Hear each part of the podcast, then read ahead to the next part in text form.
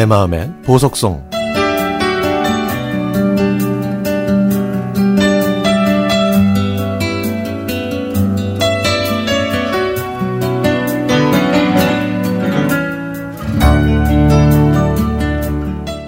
제 나이가 벌써 일흔아홉. 그동안의 제 삶에 대한 넋두리 한번 들어보시겠어요? 제 운명이 기구했는지 남편의 운명이었는지 남편은 젊었을 때 교통사고로 세상을 떠났습니다. 저는 아이들만 남기고 하늘나라로 떠난 남편이 원망스럽기만 했죠. 아이들은 장례식장이 떠나가라 소리 지르면서 뛰놀 정도로 어릴 때였습니다. 저는 남편 없이 어떻게 아이들을 키우고 살아가야 할지 모든 것이 막막하기만 했죠. 그래서 아이들한테 조용히 타일러도 되는 일도 저는 크게 혼을 냈습니다.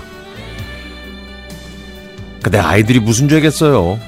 애들은 아무 죄도 없고 잘못도 안 했는데 남편의 안타까운 죽음도 아이들 탓이 아닌데.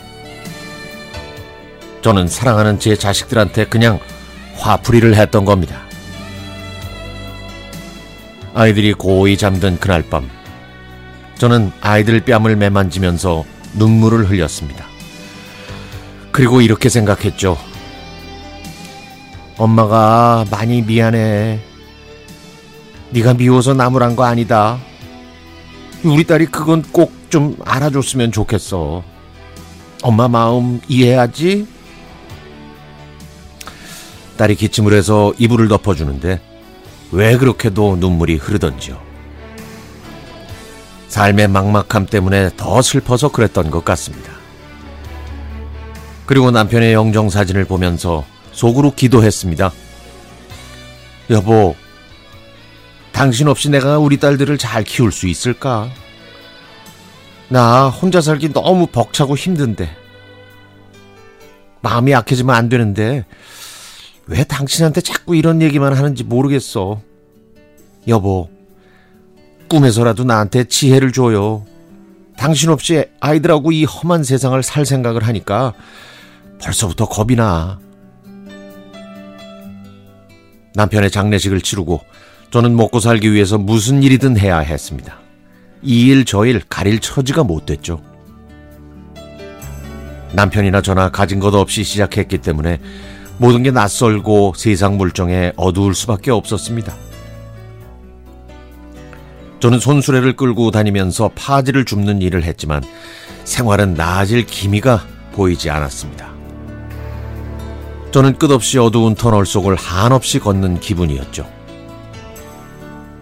아이들이 초등학생이 됐을 때는 엄마를 창피하게 생각하는 것 같아서 저녁에만 파지를 주우러 나갔습니다.